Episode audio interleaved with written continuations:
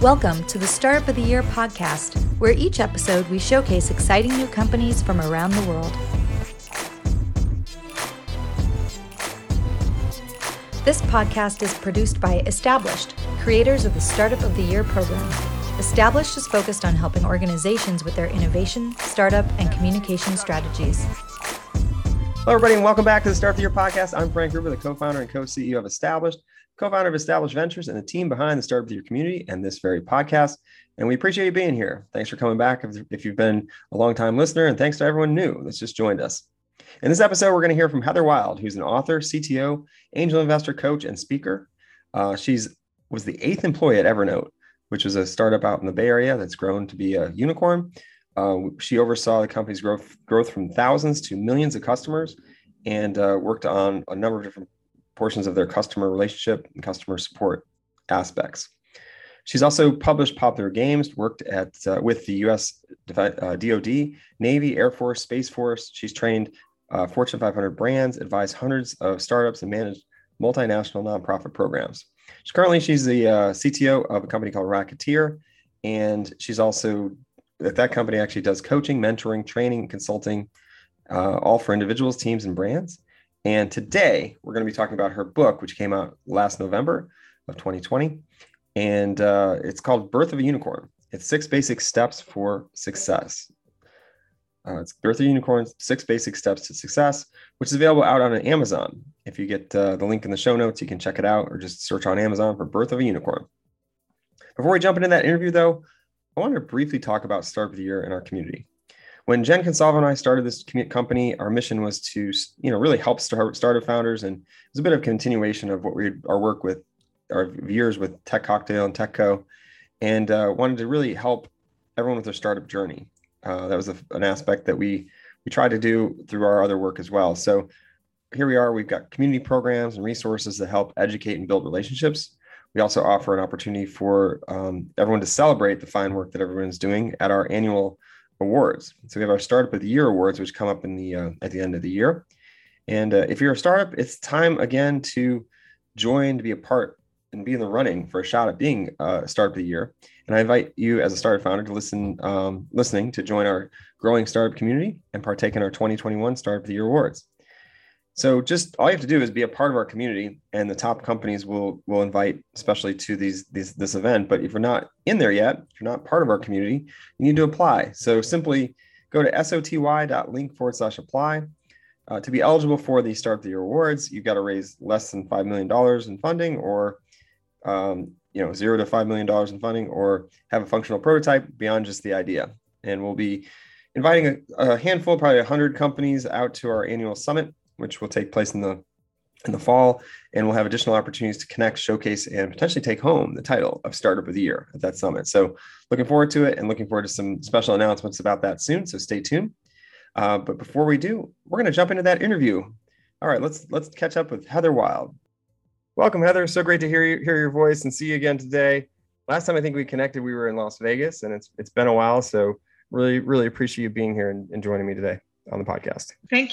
Thank you, Frank. I'm really excited to hear from you too. Yeah, and since I last talked, I think you wrote a book, right? You've got a new book called "Birth of a Unicorn: 6 Basic Steps for Success." Congratulations. That's a big effort. Thank you. Yeah, it's being received really well with entrepreneurs, and also with people that I didn't expect that are outside the tech community. So I'm really happy with the reception. Yeah, no, it's a great book. It really talks more about life in general. So I want to talk about that in a minute. But before we jump into that, let's just kind of level set for all of our Startup of the Year podcast listeners, and give us a little bit of background on what you've been up to lately, and we can then jump in because I want to talk a lot about the book and everything you've been doing, like with Evernote and everything, and that whole story, because I think it's really interesting. But let's just jump in. What have you been up to lately? Oh my, what haven't I been up to? Well, actually, it's interesting because a lot of people with COVID, the last couple of years, they've been able to take a pause and rethink and do all that stuff. And I haven't been able to take any breaks at all. I have been working closely with the DOD and the government, and we've actually crossed paths on doing that as well, on helping to work with innovation in the Air Force and the Space Force and across the DoD, Department of Defense, for those that don't like acronyms. Also have been working with like the UN and the CDC and the WHO and groups like that on COVID and vaccine responses. So, I mean, this has been a huge, huge busy time for me and my company in the past couple of years. And also I have a nonprofit that is towards education of the underprivileged and underserved around the world, towards AI and machine learning to help them upskill and reskill, because I mean, there's a coming AI dawn. So I want to make sure that the entire world is prepared for that. And yeah, so been super busy.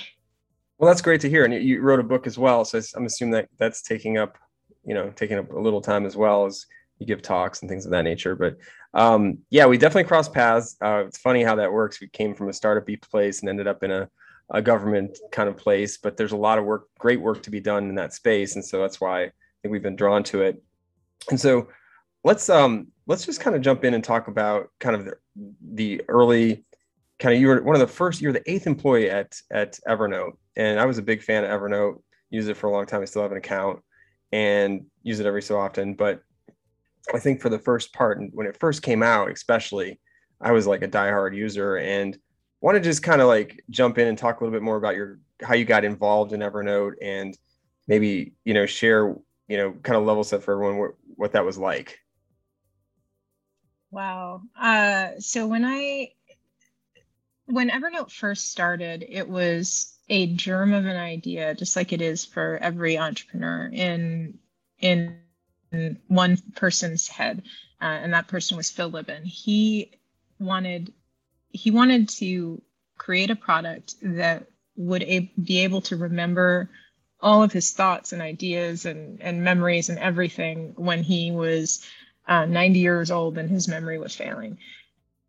And so he just kept thinking, I want a ribbon of time that would take me, that I can just look at and it'll remember things for me. And I'm one of Phil's older friends, friends that go back for a long time. And I'd worked with him on a company before that. And he just kept talking to all of us, trying to refine this idea and make it happen. And like every conversation he had with us would get it closer to what would become Evernote. And then finally he met another founder that had already created a company called Evernote with a capital N, that had released something close to what he had pictured in his own mind. You can never really get into a founder's head, but it had already gotten somewhere there. And then he's like, hey, this is already kind of in the right realm. Let's take this over and turn it into the rest of the way. And at that point, he pulled all of us in, and we turned it into Evernote with a lowercase n that a lot of people already know. Wow, that's great. So I didn't realize that's how it started. That's really interesting. So he kind of took the name and just ran with the idea that he had. Really cool. And you jumped in to really help with the customer support, customer service, which is really interesting because you and I both met in a very interesting way in Las Vegas, centered around Zappos and Tony Hsieh and the whole downtown project and customer service being at the center of that. And I don't know if that's why, but I don't remember exactly, but you can kind of share in a minute. But at the end of the day, it's very interesting. That's where you came from. So I'd love to hear, you've got this extensive knowledge in customer service, and you helped build this system for Evernote, which now, is a unicorn. And want to just get your take on what it was like to do that early on and how you continue to like grow that out. So I'd actually come from a background of game design. And even before that, I was working, actually, I started out with government and then went into airlines. So I'd had an idea of how an enterprise large scale system is supposed to work when it does function. And that's in pods. Like you take it's like a hub and spoke kind of system where you have small groups of people at the end that need to connect to a larger kind of brain. And when we were building out Evernote, I had the idea that it was going to be at some point this large scale enterprise-y thing eventually. So, and it was going to be a customer facing, it was always going to be about the customers spreading that. So when we were building out, like, what will Evernote be, I always was doing it from the perspective of the end user using the product and the enterprise customer that was eventually down the line. So as like from a customer support perspective, from a QA perspective, and from a systems perspective, like in the technical background, we built it like an airline.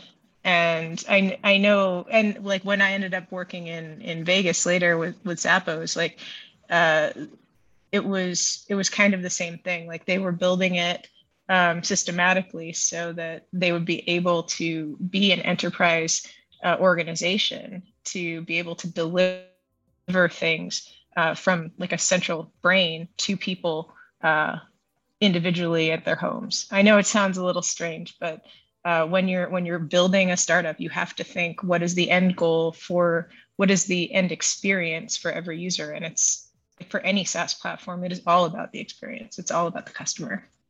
No, that makes a lot of sense. It's just, you know, from a startup perspective, you may not be thinking of that from the get-go. So how, you know, what did you, you know, what made you, was it your past experience, or what made you kind of go that route? And then what can, you know, startups that are listening take from that? Like, how can they best approach customers, I guess, and how to handle that customer support from that? Is it, you know, how do you create that brain, I guess, is the best question there. Yeah. So this was our third company. Evernote just didn't happen overnight. It was the third one that we'd all created together. And even before that, we'd all had experience working. It wasn't just like we decided to wake up one day out of high school and create a company. Before that, we'd had experience working. So we did have experience even at 20 years old, whether that came from airlines or government or McDonald's or wherever. We understood how experience worked. I lived in Disney World for 6 months to learn everything about Disney and how they did experience that I could soak in. Yeah, we're going to talk about that a little bit later, because you've got some really great adventures under your belt. Yeah, but the how a normal, like everyday startup that's just starting out, like the best thing that you can do is talk to your customers, talk to the people you want to be your customers, talk to the customers of the competitors of the companies that you're thinking of doing, and see what is it that they like about the products that they're using. What is it that they don't like? What would they want their experience to be? And just think about the products that you do use right now. And like, what is it that you like? What is it that you don't like? And just create a map of all of that. And eventually you'll be able to think your way through a user journey. That's great advice. Great advice. And along those same lines now, you know, you started with just you, and at the time, it sounded like your husband doing the customer support for Evernote, but then you had to grow, right? You had to scale. You grew the company. The company grew from, you know, a couple hundred thousand users to a million users, and then to 5 million users and on. How did you grow that process? And what were some tips about building that team? You know, that's a really important question for startups as they continue to grow. And you were there at the beginning. And how did you scale and grow that team? So when we started to understand that the work that we had was going to take more time for one person to do then they'd be able to get done in a normal workday consistently. And I'm not talking about a startup workday where people are like expected to work 16 hours a day. I always think about what would an average person be able to do in a 9-to-5 day, because you cannot scale at 16-hour days. you can only scale at 8-hour workdays. So so whenever we had too much work for one person to be able to complete consistently in like a work week, it would just back up too much. Then that was time to hire somebody else. Like, it didn't matter that I could complete 3 people's work in a day. Right. If I was doing that much work, then I needed to hire somebody. Right. Yeah. That's not sustainable over time. And if anything happened to you, obviously yep. the company wouldn't be able to keep moving the same pace. So makes a lot of sense. Let's talk about, early iPhone, right? So Evernote came out, iPhone didn't exist. iPhone comes out, app economy, what was that role? What was the role of the iPhone in the app economy and, the path and trajectory of Evernote and how did you guys take advantage of it? Oh my gosh, it was huge. We had some great biz dev people on our team. Alex Pachikov was instrumental in making sure that we got in the App Store on day one. We didn't have an iPhone to test on. We didn't have an iPad to test on. Like, we just had the code and we had the dev, so we knew that we would get on into the App Store on day one based on all of the relationships that we built. And then from then on, because we were in that App Store on day one, every App Store that existed, we made sure that we would be there. So we were in the Google Glass store on day one. We were in the BlackBerry store on day one. We were in the Palm Pre store on day one. So we just became so diluted to make sure that there was a team for every single platform. But in hindsight, we should have just focused a little bit more rather than being we're going to be number one in everything on day one. And just focused on what are the users actually using. Right. No, that makes sense. But yeah, it's pretty impressive. I mean, it had to have impacted the stuff you guys were doing behind the scenes with feedback, customer feedback and customer support, right? Every time you had a new platform. Oh my gosh. Yeah. I mean, all 5 users of our Palm Pilot version were so angry when we stopped using it. I'm kidding. There were about 1,000 users of them. And right. They were really upset when we disabled it. Oh, I bet. Yep. They were up in arms. Yeah. So interesting stuff.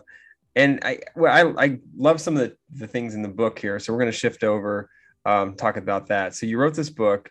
I wanted to find out what inspired you to write this book. And again, the title of the book is Birth of a Unicorn, 6 Basic Steps for Success. It's out there today. It came out in November of 2020. So you can go get it right now on Amazon or other places. So what inspired you to write this book? So interestingly, when I started at Racketeer, which is the company that you and I met because of in Las Vegas, Mark Rowland, who is the CEO of Racketeer, he is a coach, a very, very good coach. And he said that in order to become a better CTO, more confident and everything, I needed to get out and start speaking and telling my story. And so when we started working together, he said, okay, well, go out and start speaking, start talking about all this stuff. And he noticed that the stories that I was telling to people were really engaging and helpful and stuff. He's like, okay, now you need to write it down. So I want you to write a book now. And so I did. And he's like, I can't believe you actually wrote the book. Yep. That's great. I love Mark. But that's it. That's how it came about. Well, it sometimes just takes a little nudge, and that's really powerful. And Mark, actually, we worked really closely with him as well with the Downtown Project back in the Tech Cocktail, TechCo days. So he's been a really good mentor and coach for us as well. So and even today, right? So with some of the stuff we're doing, so I appreciate that hearing that. That's really great to hear. Can you tell us a little bit more about first off, the book really is interesting because it kind of tells a story between, and I don't want to give it all away, but between your personal and professional life and that work-life balance. And you've done some really interesting things. I mean, you live this digital nomad lifestyle on a 47-foot, sailboat in Mexico while building what essentially turned into a unicorn in Evernote. So what advice do you give anyone trying to improve their work-life balance? Obviously not going to that extreme, but just what advice would you give to anyone that's like, oh, I got to try to figure out something here? I think that, I mean, so interestingly, we went to Mexico because it was too expensive to live in Boston. And it was certainly too expensive to live in San Francisco. So I think that the best advice is if you're overwhelmed, if you think that you can't afford your cost of living, and people are doing this now, they're looking to see what other options there are. So you don't necessarily have to move onto a sailboat, but look for where you're going to be more happy, where your cost of living, because finances are a huge stressor for people. I mean, my marriage was falling apart because I couldn't even talk to my husband about credit card bills that were racking up and all of those red notices we were getting because I was trying to decide whether to pay the heating bill or the electric bill or whatever in Boston. And I mean, I was making $100,000 a year and it cost us like $120,000 to live there. So, right.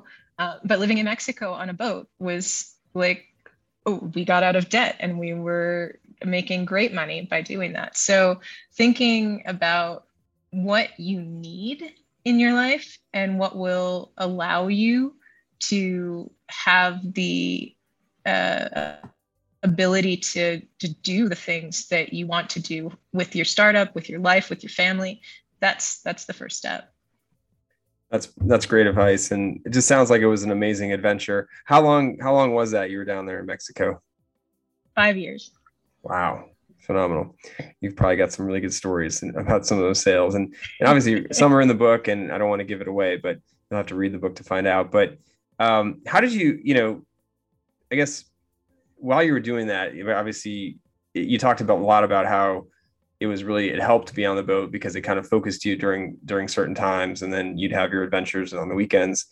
I guess for anybody listening, how do you find that career and professional life balance, if it isn't, the boat, and I know sometimes it's financially driven, maybe it's something simple, within your area, how do you balance that stuff? Because it is such a blend these days. Communication. The main thing is and I figured this out. I mean, it took many, many years to realize that the main thing that I was missing was being able to open up and just be communicative. It's not that I was purposely hiding things.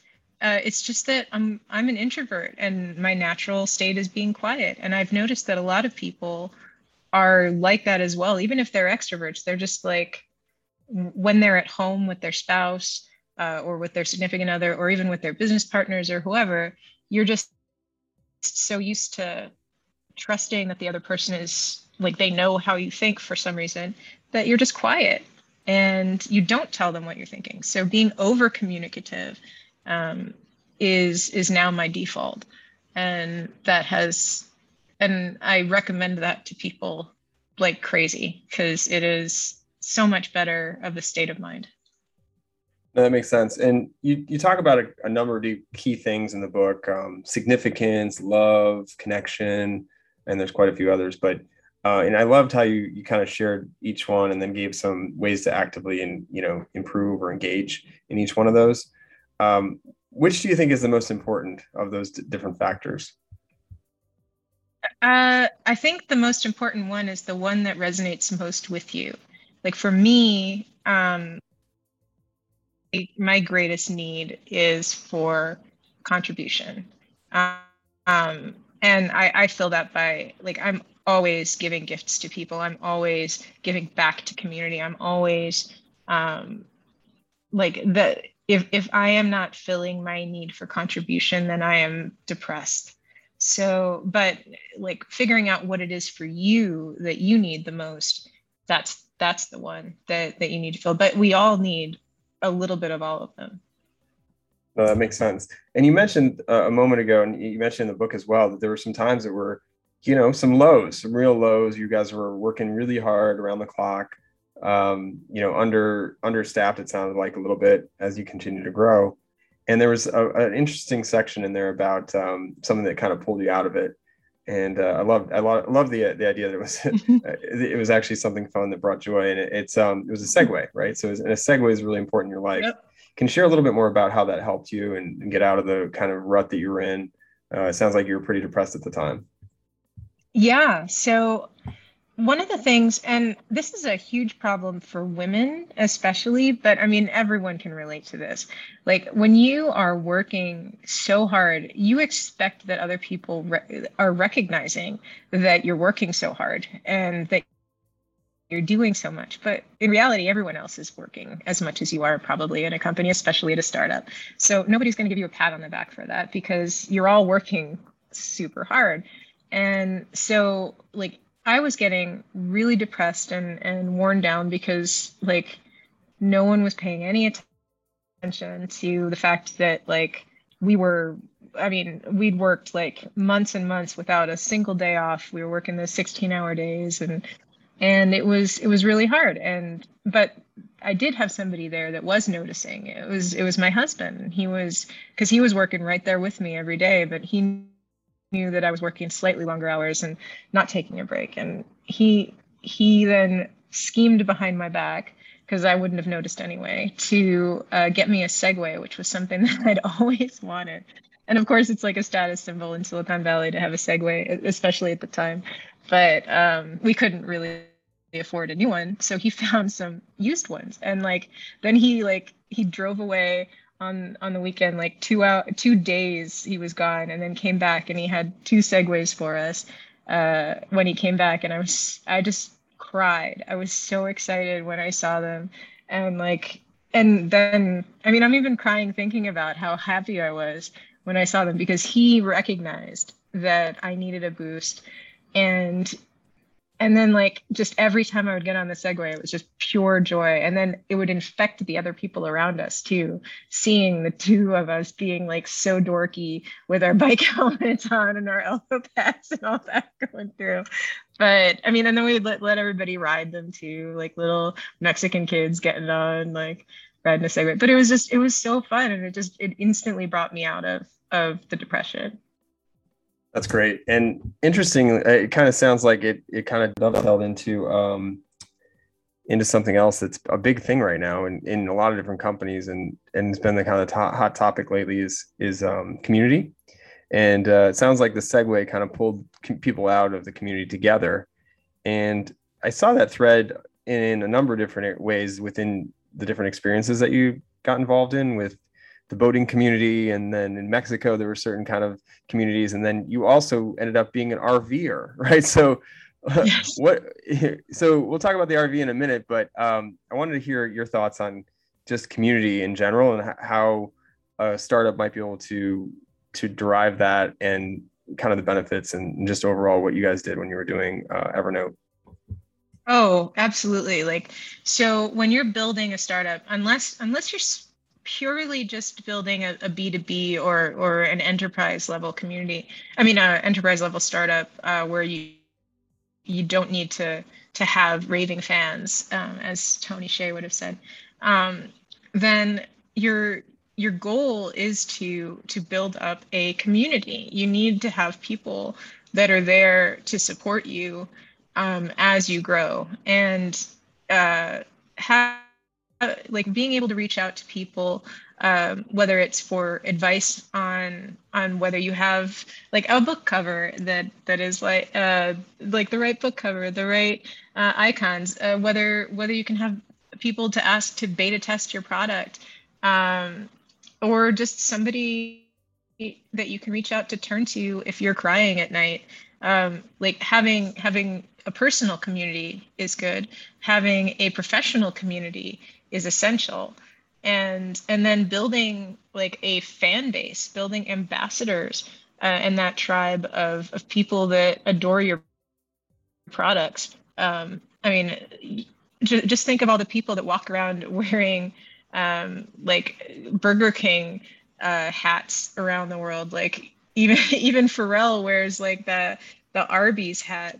I mean, people that just love products and are willing to talk about them for fun, because they're fans of them and not because they're being paid for that.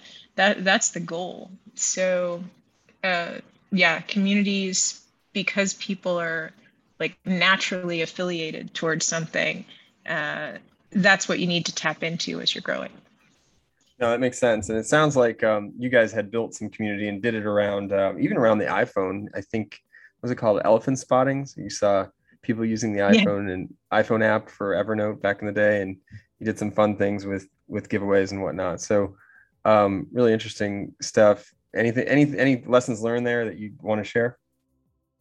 Yeah. So we would run campaigns. So contests really that, If we wanted, we always had different T-shirts and stickers and things that we would give out. And rather than us design them, we would run design contests. So we would have people design what the new T-shirt should be. And then like by asking all these amazing like artists to come up with awesome artwork, not only would we have like great things designed for us for free, but then like, it would, people would be sharing like, vote for my thing to become the next Evernote design, and then we'd also have hackathons where like we'd open up our API for like great designers and developers to like use our API to get their products into our system, and that's how like Skitch was developed and Penultimate and Peak and some of the other products, and then like there's a lot of people in the Evernote marketplace that don't even know they're using Evernote because they're using some other product that's just using the Evernote API. And so, I mean, there's so many ways to grow a product, and a lot of those things we were just inventing that other people are now using as a standard. Yeah, very cool. You guys are blazing the path. All right, we're getting to be about at time. Is there anything else you wanted to share about the book, or just overall thoughts? Who did you want to write this book for, and any other thoughts about it? Well, I really wanted to write this book for people that are buying business books and don't understand how it applies to them, because I see so many people reading business books and then they're like, well, great. So Amazon is like $1 trillion company and I'm just getting started and I can try to figure this out. Somebody told me once that they read this one book about how to lose weight, and it changed their life because they were like, inside of it were the actual steps that this person followed and the motivations behind why they followed these steps at every point in time. And like the person read this, they followed the steps, and they actually lost weight in the same way. So I read that book and I decided, well, that makes sense. I understand it. And it was because the person gave you the motivations, gave you the context of why they did something. And I haven't found another business book like that. So that's why I wrote this in this way. I love it. So yeah, totally. You needed it. So you try to drink your own champagne there a little bit. And that's or scratch your own itch, if you will. So that's really great. So, all right. So that makes a lot of sense. So I guess to wrap, is there anything else you wanted to share, or anything else? Or I guess, where can people get in touch with you if they wanted to connect? Well, you can find me on the internet anywhere. I use Heather Wilde as my socials. And you can also find me at heatheriel.com. And really just, I'm pretty reachable. I'm generally pretty busy, but I always make time for helping out entrepreneurs. So I'm happy to talk to any of the people that are listening to this podcast. And I always make time for 15-minute meetings on my calendar. Thanks so much, Heather. I'm sure our listeners will take a lot from your story, and really interesting stuff with your early beginnings there with Evernote. And I always love hearing those stories. So thanks for sharing on this episode. And if you were listening and you found this conversation helpful, or you thought it was interesting, please do share it. And hopefully somebody new will learn something as well. Sharing is caring. All right, before we go, I wanted to spread the word about Finmark. They're a company that came through Startup of the Year in our community. And, something that we really believe in. We feel like it's helpful for companies that are in the community. So Finmark is actually a financial planning software for startups for revenue forecasting, cash projections, and runway. So it's one of the few products that we feel like can do that job. The current de facto is probably Excel. So this will help you figure it out in a better way and potentially not make mistakes that could cost you millions or potentially billions of dollars. So go check out Finmark, and you can sign up for a free 30-day trial on us if you go to est.us/Finmark. Again, it's est.us/Finmark. Okay, folks, that should do it for today. If you're a startup or you have a startup idea and you want to get it going today, today is the best day to start up, not tomorrow, not the next day. Get it going, get it out there. And I encourage you in doing so to join our community for access to support, expert advice, and resources, everything you need to elevate your startup and enjoy the journey. So go to SOTY.link/apply and become a part of our community today. Until next time, I'm Frank Gruber signing off. Thanks again for listening. Wishing you the best of luck and future success in all of your startup adventures. Thanks for listening to the Startup of the Year podcast. Be sure to subscribe and we'll be back with another episode soon.